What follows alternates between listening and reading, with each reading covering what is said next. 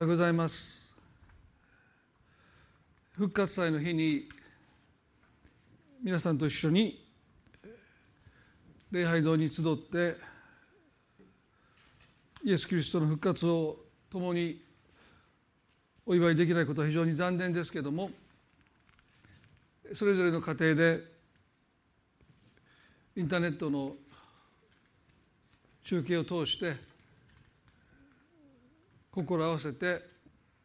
イエス様の復活をお祝いしていきたいと思います。州法からの報告はですねあのメッセージの後にまあ今あの礼拝に集ってご一緒に賛美できないということでインターネットで礼拝まで含めて、えー、見れるようになっていますのでメッセージの後に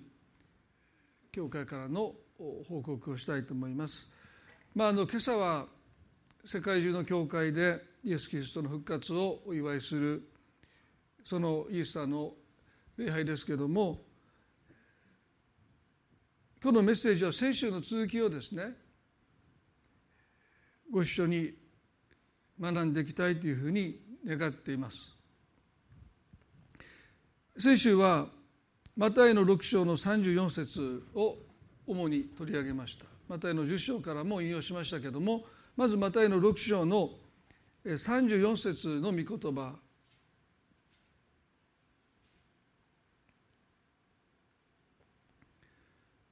だから明日のための心配は無用です。明日のことは明日が心配します。労苦はその日その日に十分あります。先週何を食べ何を飲み何を着るのかという選択のことで頭を悩ましているんではなくてまさにその日暮らし食事を終えるならばもう次の食事をどこから手に入れていいのかわからないという本当に困窮した暮らしの中にいる人々に向かってイエスは明日のための心配無用ですとおっしゃった。ですからこのイエスの心配は無用だという言葉は決して気休めではなくて非常に責任の伴った重い言葉であるということをご一緒に学びました。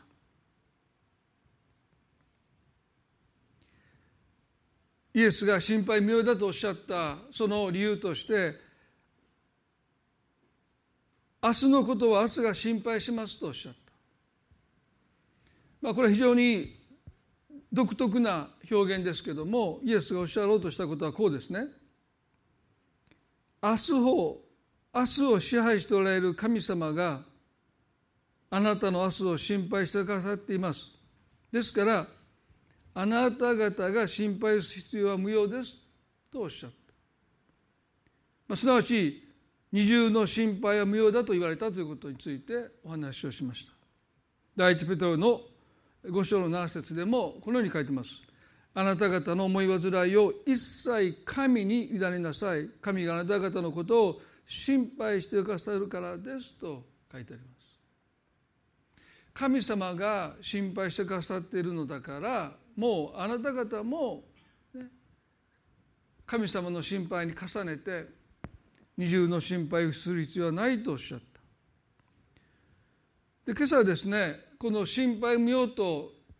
イエスがおっしゃったことのもう一つの理由それは後半ですね。労苦はその日その日十分ありますとおっしゃった。イエスが心配無用だとおっしゃった二つ目の理由は労苦はその日その日に十分ありますというこの言葉。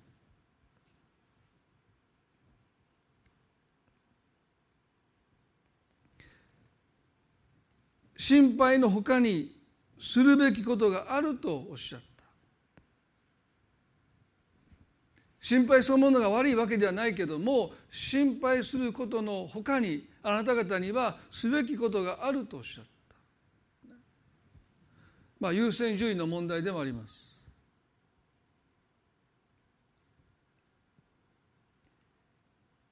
もし私たちが明日への心配に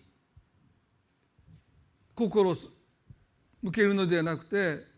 神様が備えてくださったその日その日の労苦に心を向けていく心を裂いていく心を砕いていくときに私たちの明日が確かなものになっていくんだとおっしゃってる。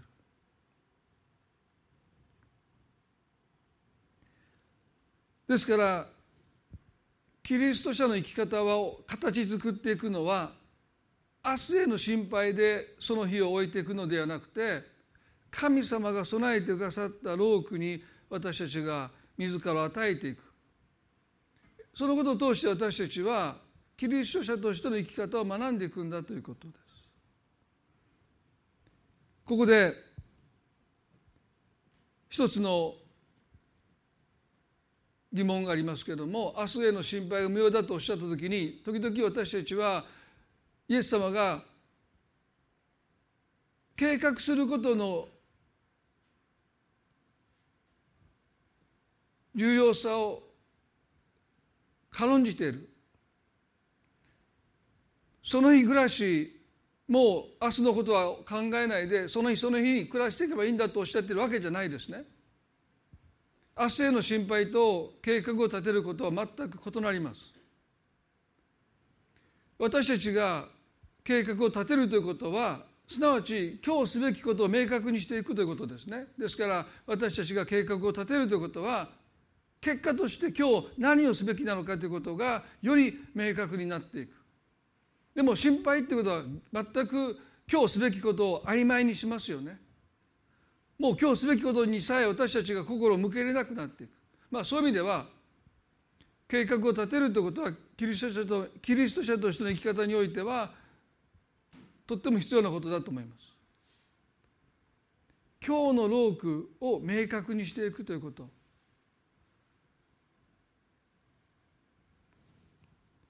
この労苦は十分にありますとおっしゃっ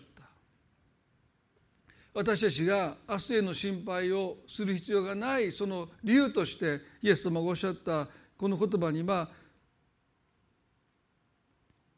2つのメッセージが込められていると思います。今日その2つのメッセージをこの「ロークは十分にあります」というこの言葉から、まあ、私たちは受け取っていきたいと思いますけれどもまず最初に「ロークは十分にあります」との意味はですね一日のロークは明日の心配をするほど少なくないとの意味です。神様が私たちに備えてくださっている一日の労苦というものはですね明日への心配をするほど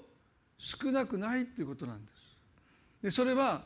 やるべきことが多すぎていくらやっても仕事が終わらないという、まあ、そういう意味ではありません。心配するだけで手を止めてしまうね。まあ、心は動いているかもしれませんけども、まあ、手は止まってしまう。そのようなことをするだけの時間の余裕がない一日の労苦はですねそれなりに私たちの時間を要求しますですから心配して何も手がつかないような時間を過ごすほど一日の労苦は少なくないんだとイエスはおっしゃった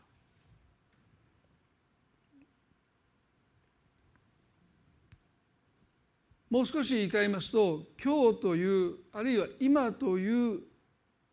瞬間に目を向けなさいという意味ですね。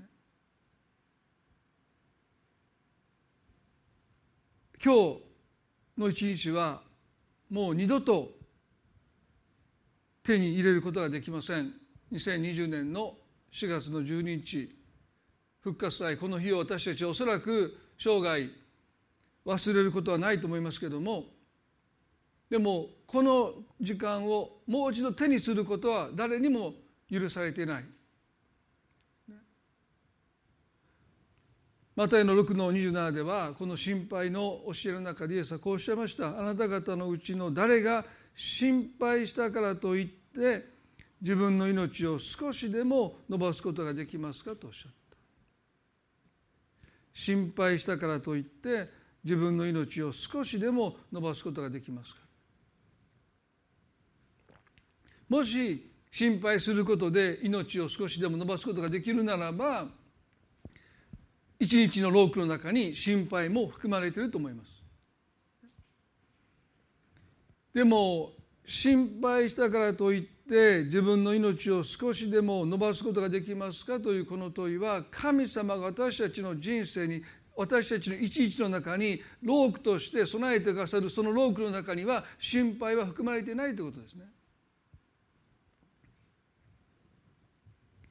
そして自分の命を少しでも伸ばすことができますかというこの問いかけはまさに私たちの命というもの今日と一日は神様からの贈り物だということです。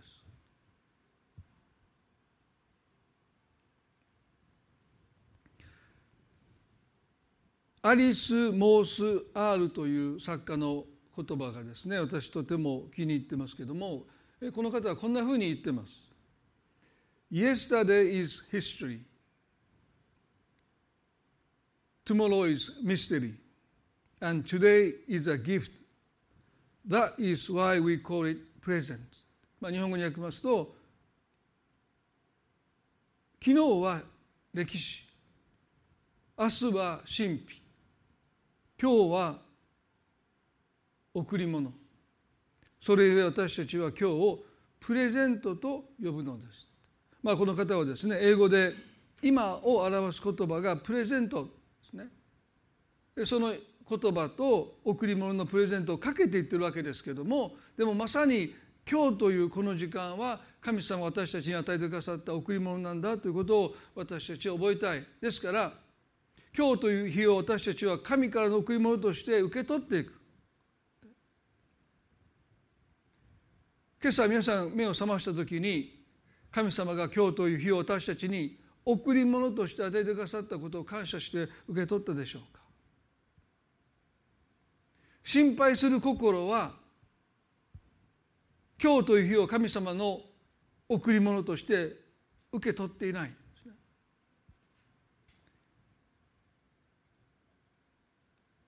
明日果たして私たちは明日という日を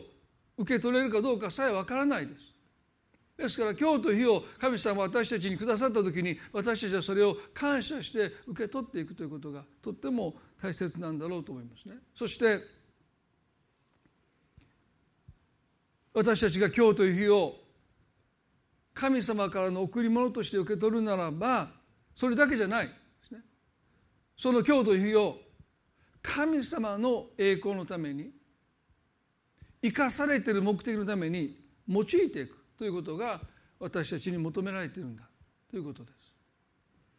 エペソの5章の16節とコロサイの4章の5節はほとんど同じことを私たちに教えています。両方の箇所を読んでみたいと思いますけれどもエペソの5章の16節ではこうあります。機会を十分に生かして用いなさい。悪い時代だからですとロサイの4の5では外部の人に対して懸命に振る舞い機会を十分に生かして用いなさいと。このコロナウイルスの問題が2月の下旬ぐらいから、まあ、もはや中国の問題対岸の火事ではなくて世界中にその感染が広がっていくという中でですね。そして、まあ、特に3月の中旬過ぎたあたりから不要不急という言葉の不要不急の外出を自粛してくださいという、まあ、そういう言葉を聞くようになってですね。まあ多くの予定がキャンセルになって、まあ、経済的損失ももう本当に計り知れないものだと思いますね。この時いつ収束するかわからないこの非常事態宣言も5月の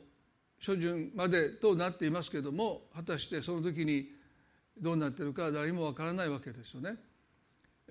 他のヨーロッパの国のように日本も非常に多くの感染者が出てたくさんの方が亡くなるんじゃないかと警告する人もいればですねそうならないというふうに言う方もいますけれども、まあ、私たちは明日のことさえわからない。まあ、そういう中で実は明日のことさえわからないというこの現実を私たちはどこか見向きもしないで生きてきたのが今回の件で、まあ、そのことが突きつけられているその中でどう生きるのかが問われている。それはこの聖書の言葉にありますように機会を十分に生かして用いなさいというこの言葉。この言葉が私の心に迫ってきました。ですから早くこの問題が収束してほしいということだけを願うんではなくて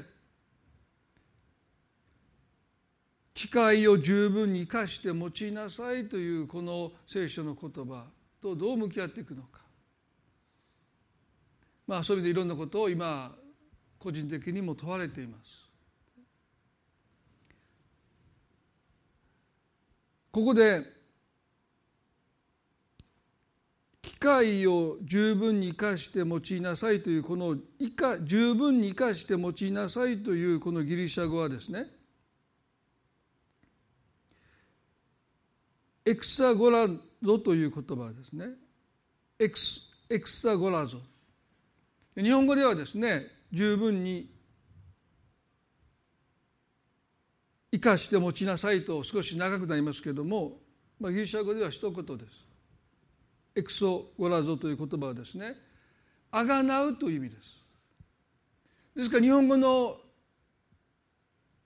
表現と少しニュアンスが異なりますね。あがないなさい時間をあがいなさい、まあ、英語ではですね redeeming the time というふうになってます。redeeming まあ、救い主のことを贖い主と言いますけれどもそのそのセーバーというのは救い主ですけれども贖い主はねリディーマーですよね。奴隷市場で売られている奴隷を買い戻すということがこの「あがなう」という言葉の意味ですね。借金をしてしまって返済できなくなった時に古代社会では身売りしないといけない。ですから自らを奴隷として売り渡していく。ですね。そしてその奴隷市場にまあ売られているわけですけどもこの親族のものがですねその売られているその親類のものを買い戻していく権利がまず与えられている。ですからまあ例えば親戚の方が借金をしてしまって身売りして奴隷市場で売られているならばその親族の者がですねその借金の代価を払って、まあ、その人を買い戻していくね。まあそれがあがなうということの原型として聖書のように書かれています。ですからイエス・キリストが私たちを罪の奴隷からご自身の命を持って命の代価を持って買い戻してくださったご自分のものとしてくださったというのがこの「あがなう」という救いということのまあ意味ですよね。でその同じ概念として聖書は私たちに時間を買い戻しなさいと教えます。まあ、私たちがねこの時間ということを時間の使い方ということを考えるときにいかに有効に無駄なく使うのかということがまあ基本的には問われてますね。ですからいかに一日を無駄なく有効に使うのか。まあ時々私たちはもうほとんど何もしないでぼーっと過ごして一日の終わりに、まあ、罪悪感といいますかね今日はもう時間本当に何の駅のためにも使わなかった。ただゴロゴロしていて、ね、建設的なことに時間を使わなかったというふうにちょっとまあ責められる時がありますけども、まあ、私たちの特に日本の中での時間の概念の中では、まあ、時間をどれだけ無駄にしないで懸命に使うのかという程度しか語られませんけども聖書は私たちにそれ以上です。あなたの時間を買い戻しなさいって言うんです。何から買い戻すべきなんでしょうか。まず一つは心配から私たちは時間を買い戻さないといけないと思います。今日一日私たちはどれだけの時間を心配に差し出しているでしょうか。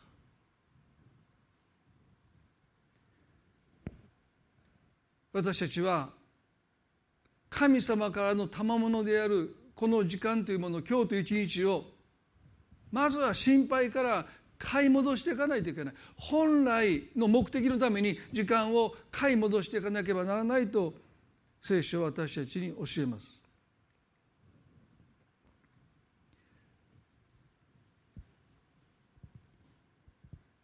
この時期皆さんはこの時間を買い戻すということを少し考えていただきたい。私たちがあがなわれたということはすなわち私たちの人生が買い戻された買い取られたということは私たちもその神様がご自分の命をもって買い戻してくださったあがってくださった私たちの人生すなわち私たちの時間。それを私たちも買い戻していくということが救われた者の責任だと思います。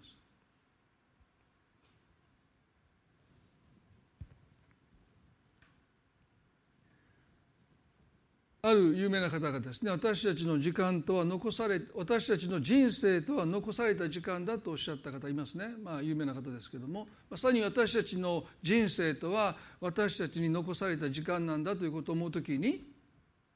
イエス・キリストの十字架の贖いによって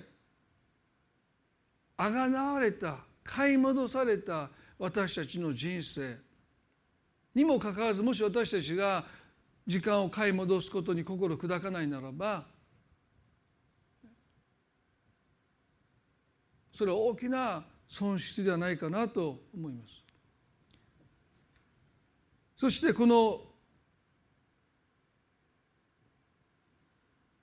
英語でね「redeeming the time」って書いてますけどこの「time」という言葉を日本語では「機械」と訳してます。でこの訳は非常にいいと思います。単に時間を買い戻すじゃなくてそれを機械として捉えていく。ギリシャ語のこのタイム機械と日本語で訳されている言葉はカイロスという言葉が使われています。皆さんも聖書の時間の概念に1日24時間1年で365日という、まあ、並列的な計測できる時間としてのクロノスという概念と神様が特別に定められたという時間カイロスという2つの概念があることをご存知だと思いますね。でこの聖書の両方の箇所で聖書はカイロスという言葉神様が定まった時間を買い戻しなさいという表現がなされています。ダビデの息子であるソロモンはですねそのことをよく分かっていました伝道の書の3の1で天の書では何事にも定まった時期があり全ての営みには時があると言いました驚くべき洞察ですよね。天の下では何事にも何一つ例外なく。まあ、今回のウイルスのこの件も人の手には負えないように思えてそれが暴走してるかのように思いますけれどもでも時はもう定まってるんだ。何事にも定まった時期があり全ての営みには時があると聖書は私たちに教えています。すなわち私たちの神様は時間を支配している神様です。でこのことを私たちはね特に心に刻みたいと思います。時間に支配される神は誠の神ではありません。本当の神天地万物の神の印は時間を支配しているということです。ここまでといえば全てがそこで止まるんです。もう十分だっておっしゃればもうそれで全てが止まるんですね。いやいやいや神の手を振り払ってことが進んでいくことはない。もう神様が終わりだと言えばもう終わるんです。それが天地万物をお作りになった神が誠の神であることの最も強力な証です。いろんな奇跡を神がなさった、ね、そのことはもしかしたら偶像の神々だってできるかもわからない。でも一つだけできないことは時間を支配して始めと終わりをお決めになる。いやここでもうストップだとおっしゃるならば全てのことがそこで止まるんです。ですから私たちの確信は神様が時間を支配してくださってるんだということです。まあ、ヒストリーという言葉は皆さんもご存知ご存知だと思いますけれども His ストーリーですね。神の物語。まあ紀元前というのは BC ビフォークライストですよね、まあ、紀元の AD はですね、まあ、ラテン語のアンノドミニという主イエスの年にという言葉ですから、まあ、この歴史というヒストリーという言葉がそうであるようにそしてこの紀元前と紀元後がですねこのイエス・キリストを中心にその誕生をもって分かれているという点においてもですねまさに私たちの信じる神は時間を支配しておられる神様なんだ。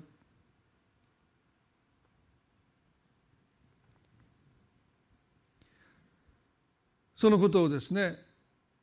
思うときに明日のための心配無用ですとおっしゃったことの意味がですねよく分かってきます。天地万物の神は私たちの明日を支配していてくださるので大丈夫だとおっしゃってくださる。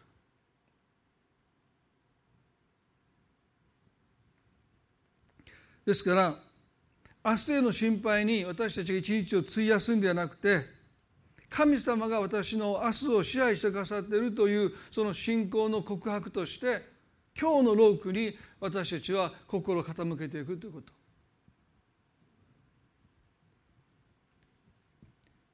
皆さん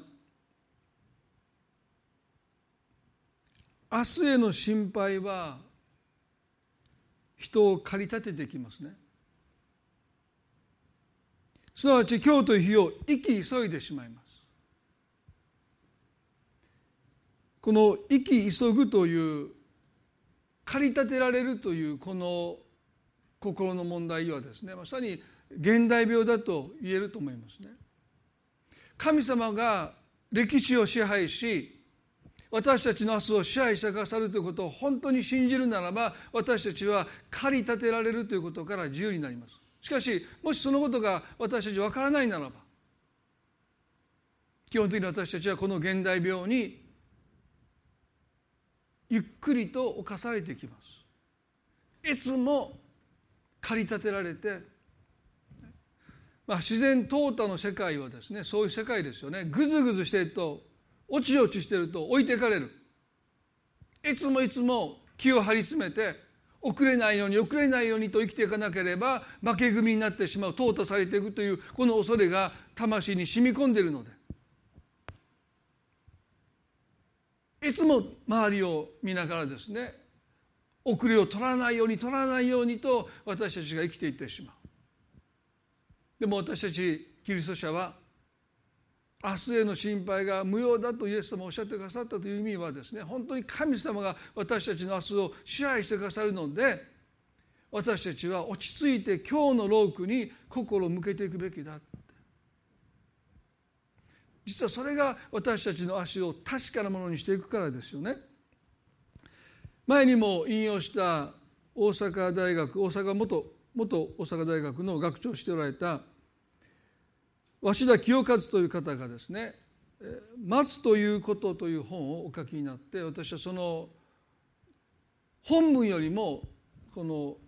序論っていうかですね最初のところに書いてる言葉がすごく好きでまあどちらかというとその本文はあんまりもう覚えてないんですけれどもその初めにの書き出しのところにこんな言葉が書いてありました。せっかちは席を切って現在を借り未来に向けて深い前傾姿勢をとっているように見えて実は未来を視野に入れていない未来というものの訪れを待ち受けるということがなく一旦決めたものの枠内で一刻も早くその決着を見ようとする待つというより迎えに行くのだが迎えようとしているのは未来ではないちょっと前に決めたことの結末であると書いてます。私たちが最も神様についての大切な真理神様が時間を支配しているというアルファでありアルファでありオメガであるというこの真理を本当に信じないならばこの自然淘汰というですね置いてけぼりになってしまう。生き残るためには人よりも先に人よりも先にと、ね、生きていかなければならないというですねこの恐れに私たちの心が支配されるならば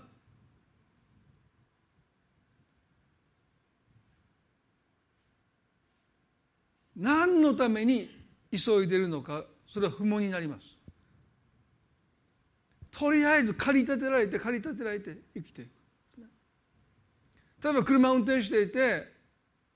前の車が遅くてイライラしてね。そしてその車を追い抜こう追い抜こうとしてなかなか追い抜けなくてイライラしてイライラして、まあ、例えばもう数分間時間をロストした。でも急いで家に帰って何をするわけでもない。別に家に帰ってゆったりして5分10分あるいは1時間何もしないで過ごすかもわからないんですけどただ早く家に着きたい。息急いでしまう。まさに現代病ですよね。なぜ私は急いでいるのかということは不問なんです。もうとりあえず一人よりも早く駆り立てられて生きてる。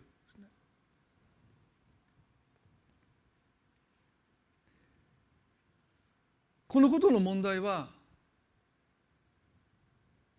明日ばっかり見つめて今を見失うからです。労苦はその日その日十分ありますとその日その日の労苦を私たちは駆り立てられていくと見えなくなってくる。最後に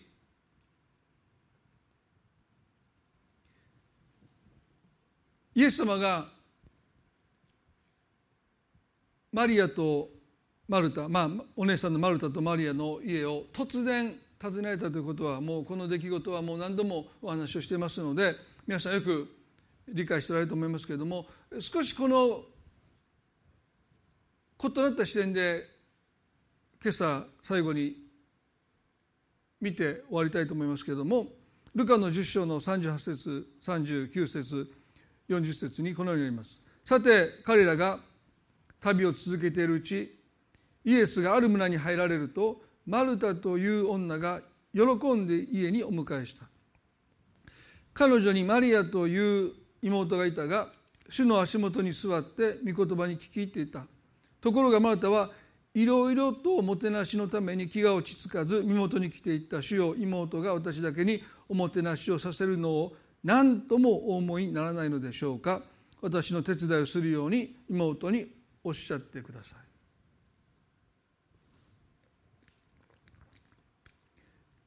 ここでイエスを家に喜んで招き入れたのは姉のマルタだと書いてますね。マルタという女が喜んで家にお迎えした、まあ、この喜びの一つの理由はですね予期せずにイエス様が訪ねてきてくださった。当時、まあ、2000年も前ですからこの通信手段にも限度がありますね。ですからおそらくまあおそらくですけれどもイエスは少し時間ができたのでマルタとマリアを訪ねられたんだと思います。ですから、まあ、この喜びは予期せぬイエスの訪問にマルタは非常に喜んで彼女がイエスを家に招き入れている。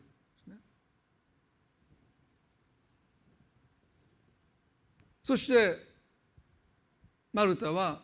彼女が最も愛した、まあ、料理を作ってもてなしをすることのために台所に走っていきますね。でもマリアは主の足元に座って御言葉に聞き入っていたと書いてます。しばらくしますと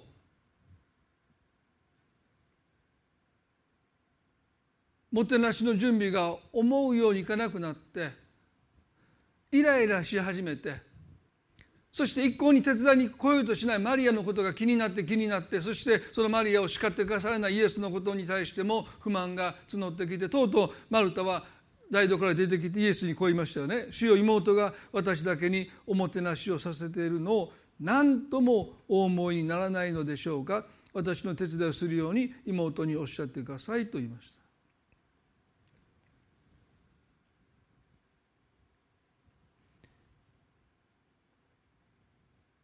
マルタはイエスの方も喜んでおもてなしをしたいと願って台所に入って準備をしていたわけですけども突然の訪問だったのでまあ準備をしてする時間がですね非常に限られていた。まあ、もしかしたら必要な食材もなかったかもしれない。あるいは調味料もなかったかも切らしてたかもわからない、まあ、いろんなことがあって思った以上に時間がかかっていくわけですよね。おそらくイエスは長居できないということをマルタは知っていた。あんまり時間がないということも知っていた。ですから早く給仕してイエス様においしい食事を召し上がって欲しかったわけですけども、まあ、その時間がどんどんどんどん過ぎていく。すると彼女は次第に駆り立てられるようになってイエスのもとに来て不満をぶちぶちまけてそしてもてなすはずのイエス様に指示をします。妹に手伝うようにおっしゃってくださいと全く願ったことと真逆なことですね。わざわざ訪ねてきてくださったイエス様を動かして指示して妹マリアに手伝わせようとしてしまった。なぜこうなってしまったのか。まあ、一つの理由はマルタが駆り立てられた。すなわち時間が彼女の主人になったということです。私たちが時間に駆り立てられる。すなわち私たちの人生私たちの時間を神様が支配してくださっているというこの事実に目を向けないでいるならばやがて時間が私たちの主人になって私たちを焦らせますし私たちを駆り立てます。そしてイエスをもてなすことよりも時間通りにもてなしの準備をすることが目的になっちゃう、まあ、本末転倒といえばそうですよね。イエスをもてなすことよりも時間通りにもてなしの準備を終えることが目的になってきます。どうしてかそれは時間が彼女を支配しているからです。大切なことはもてなしをすることです。時間通りに準備を終えることも大切でしょう。でもそれは二の次です。だからイエスはねイエスにイエスはこのルカの10の41でこう言いましたよ。主は答えて言われた「マルタマルタあなたはいろいろなことを心配して気を使っています」でここで私ねいつも思うんですね「マルタマルタ」と2回声をかけられたイエス様は決してマルタを叱っているわけじゃないんです。彼女が一生懸命ご自分をもてなそうとしていることを決して軽んじているわけでもないんですね。だからこのマルタマルタというこの二度彼女の名前呼ばれたということはですね。イエスは決してマルタがしていることを軽視しているわけでもないしそんなことどうでもいいんだこっちに来なさいっておっしゃってるわけでもない。彼女が一生懸命イエスをもてなそうとしている心をイエスは喜んで受け取ってくださってる。だからこの「マルタマルタ」というこの呼びかけを持ってあなたはいろいろなことを心配して気を使っています。決してこの言葉にはマルタを責めてる思いはないと思いますね。だからしかしとおっしゃった。どうしても必要なことはわずかです。いや一つだけです。マリアはその良い方を選んだのです彼女からそれを取り上げてはいけません時々この聖書の箇所はねイエス様が来てくださった時にマリアはイエスの足元に座って御言葉に聞き入ってたとルカの10の39に書いてますね。でも姉のマルマルタは御言葉に耳を傾けることすらしないで台所に行って、まあ、もてなしの準備をしている、まあ、この2人の姉妹、ね、マルタとマリアのことをですね時にはこのマルタのことを doing マリアのことを being って言って、まあ、being の方が大切だって何かすることよりもただ神様の前にじっとしてる静まってる。耳を傾けることの方が大切だというような、まあ、比べ方がありますけれども私はねイエスが決して御言葉を聞き入ることを上にしてもてなしの給仕をする準備をすることを下に置かれたわけではないと思うんですね。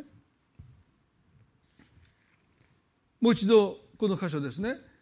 どうしても必要なことはわずかです。いや一つだけです。マリアはその良い方を選んだのです。イエス様が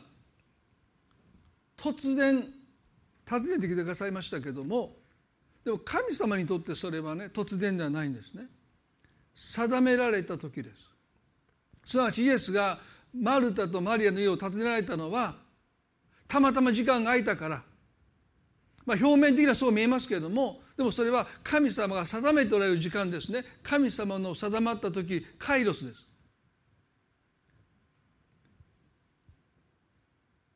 マリアはそのことをおそらく理解したんだろうと思うんです。もちろん時間ができてイエス様がわざわざ来てくださったということに対する感謝もあったでしょう。でもそのそのこの時をですね彼女は単なるクロノスという時ではなくてまさにこれは突然だしもしかしたら思い込みかもしれないけどもでももしかしたらこれは定められた時じゃないかそのことをマリアが理解した時にその時が機会に変わっていくんです。神様の備えられた機会、まあ、日本語で機会という言葉はですねどちらかというと時というよりもチャンスという言葉ですね。まさにそれはチャンスです。まあ今こういう時に今の時がチャンスだという表現は、まあ、誤解招くかも分かりませんので今のこの状況にあえてその言葉を使うことは控えたいと思いますけれどもでもマリアはイエスが来てくださったこの時をですねある意味でチャンスと受け止めてそして今神様が何を私に求めているのか私にとってロークとは何なのか台所に行ってもてなしの準備をすることなのかイエスの足元に座って御言葉を聞くことなのか。ですからこんなふうに言ってもいいんですよ。お互いが doing なんですね。ただそれがもてなしの準備をするという doing なのか座って御言葉に耳を傾けていくという doing なのか。だから僕はこれが doing と being という優劣の問題ではなくて神が与えてくださった機会チャンスにおいて何を神が私にロークとして求めておられるのか。何に私は自らを与えていくことを神が求めているのか。そういう意味ではマリアはそのカイロス神が定めた時に神が求めたことに自らを与えたという意味において彼女は良い方を選び取ったんだとおっしゃった皆さん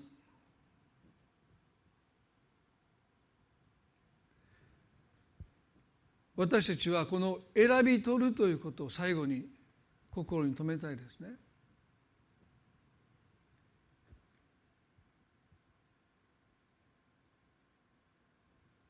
時が私たちの主人とならないためにも私たちは今日のロークに心向けてそれを選び取っていくという生き方。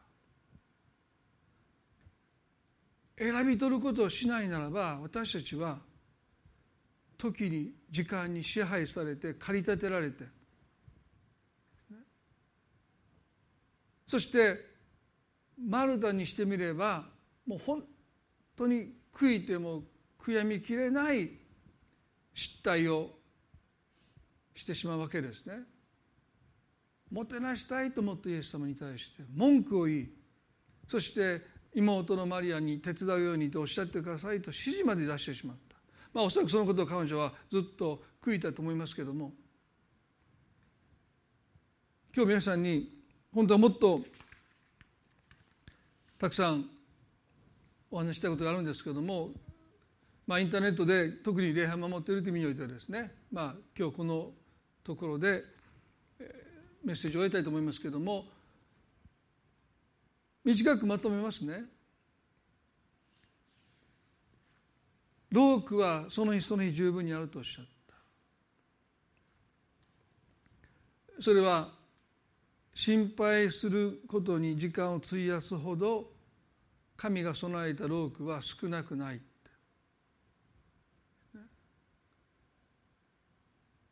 ですから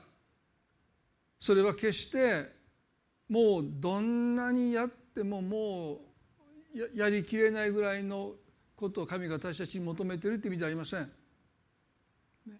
でも私たちはやっぱり問わないといけないと思うんですね。神様今日という日あなたが贈り物として私にくださったこの時をこの時間をどう用いていくのか。どうあがなっていくのか。買い戻すという選択を日々しないといけない。そうじゃないと時間はどんどんどんどん奪われていきます。心配も私たちの時間を奪うでしょう。あるいは、ね、テレビもニュースもいろんなものが私たちの時間をですね容赦なく奪ってきますよね。ですから私たちはやっぱり買い戻さない。でも買い戻すためにはですねやっぱりその日その日に神様が私にすべきことを備えていただかさっているというこのイエスの言葉にもっと心向けていきたい。それはね余暇を持って趣味に趣味に時間を使ったらダメだとかそういうもうキツキツのでもうそういうことを言ってるわけじゃないですよね。もちろん私たちはぼーっとする時間も必要でしょうし趣味を楽しむ時間も必要でしょう。でもこの機会を十分に生かしなさいという言葉をですね皆さんぜひ心に留めていただいてこの危機的な状況がただ過ぎ去るのをじっと我慢して待っているんではなくて今この時神様あなたが私にすべきこととして備えてくださっているロークは何でしょうか？ってそのために私は時間を買い戻していきます。あることをやめます。あることをちょっとストップします。そしてそのようなことから私は時間を一旦買い戻してそのロークに自らを与えていきます。もしかしたらずっと連絡ができなかった人に連絡をすることかもしれません週報の中にも書いてますけどもこうして集えないというこの環境の中で私たちは前向きにつながっていくということを祈り求めていくべきだと思うんですね。忙しくてもう少しその人のことを思う時間がなかったらどうぞ時間をとって互いのことを思いやって祈りやっていく時間をとっていただきたいああ連絡してなかったなという方は訪問はできませんけどもメールなり手紙なりで連絡をしてくださるそのロークももしかしたら神様が今この時私たちに備えてくださっているロークなのかもしれません。ぜひイエス様がご自分の命をもって私たちの人生をあがなってくださったということをこの復活のこの日曜日に私たち重く受け止めてすなわち時間を買い戻してくださった。罪の奴隷だった私たちが罪の奴隷から買い戻されたそして神の奴隷になったということは私たちもやっぱり時間を買い戻して神様の栄光のために神様が私に備えてくださる多くのために自らを与えていく生き方をもう一度この復活の朝このイースターの朝に心に留めていきたい。それがあがなわれたキリスト者の責務ではないかなと思います。一言お祈りします。恵み深い天の地の神様。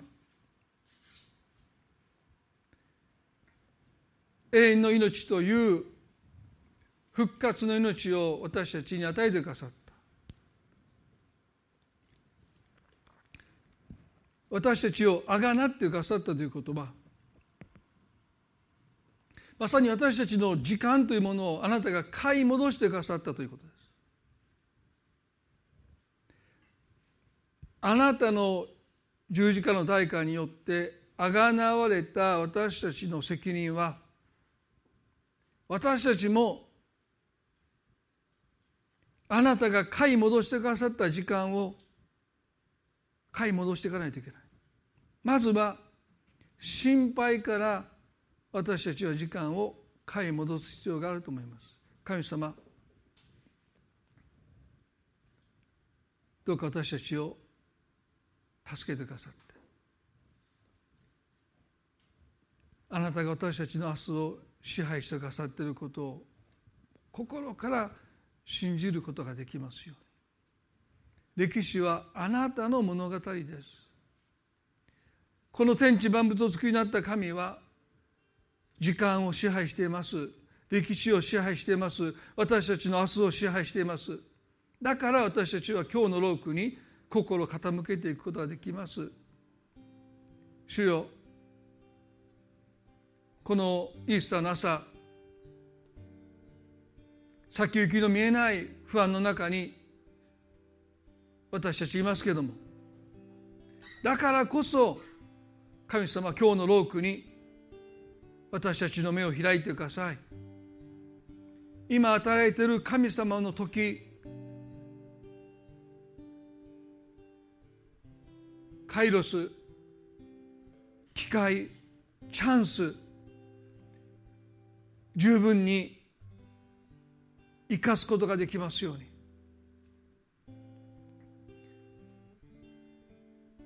あがなわれたものとして今をあがなって生きることを私たちに教えてください。今日しかできないことがあります。今しかできないことがあります。主よ私たちに教えてください。私たちの目を開いてください。マリアが神の時を悟って座り耳を傾けてきました。そのことに自らを明け渡してきました。彼女はたった一つの大切なことを選んだとおっしゃった。今日今しかできないことがたった一つの大切なことです。主よどうか私たちにそれを選び取ることができるように助けてください。今駆り立てて生きている人がいるならば主よあなたがアルファでありオメガであることあなたが全てを時を支配してくださっていることをもう一度知ってこの駆り立てから解放されて今を生きることができますように。生き急ぐ必要がないことを私たちに教えてください。今日のイースターの礼拝をありがとうございます。この街道に集まることができませんけどもでもこの街道の向こう側にニューライフのそしてこの礼拝を守っていてくださる人々のお姿を私たちは心に描きながら今心を一つに合わせて心から主イエスキリストの復活を感謝しまたあがなわれた者としての生き方を問われています。そのことをどうか一人一人が重く受け止めて今この時を十分に生かしていくものに変えられますように。ますます変えられますように。神様今経済的に大変な中にいる方々がおられると思います。神様どうか助けてください。お仕事の中で本当に多くの困難に直面している方々もおられると思います。神様どうかあなたの助けと励ましがありますように。また家の中で外に出れずに本当に人とも交流できずに孤独の中にいる本当に寂しい思いをしておられる方もおられると思います。でもどうぞあなたが共にいてくださってあなたのご臨在を持ってその心をどうぞ満たしてください。主よ私たちはキリストにある家族です。私たちをどうかより強い絆を持って結び合わせてくださるように。イエス様この礼拝をありがとうございます。感謝を持って私たちの愛する主イエスキリストの皆によってこの祈りを見舞いにお捧げいたします。アーメンそれでは賛美をご一緒にしたいと思います。主イエス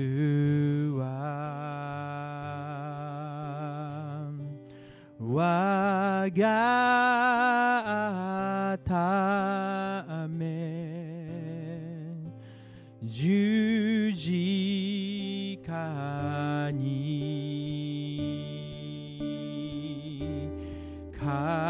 かけ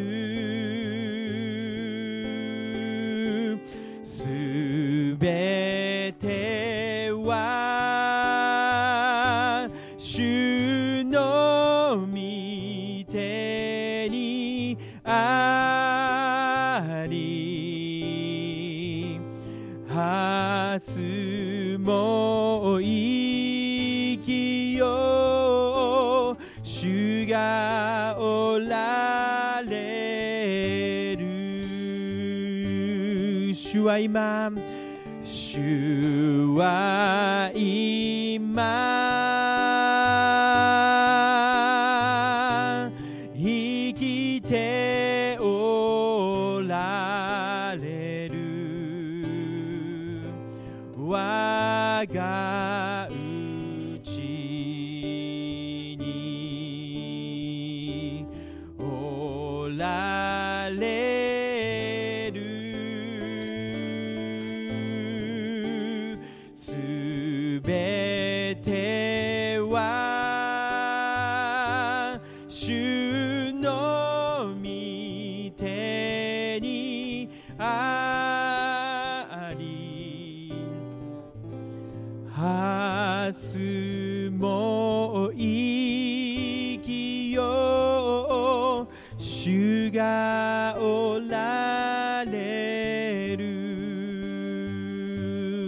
ては主の御手に。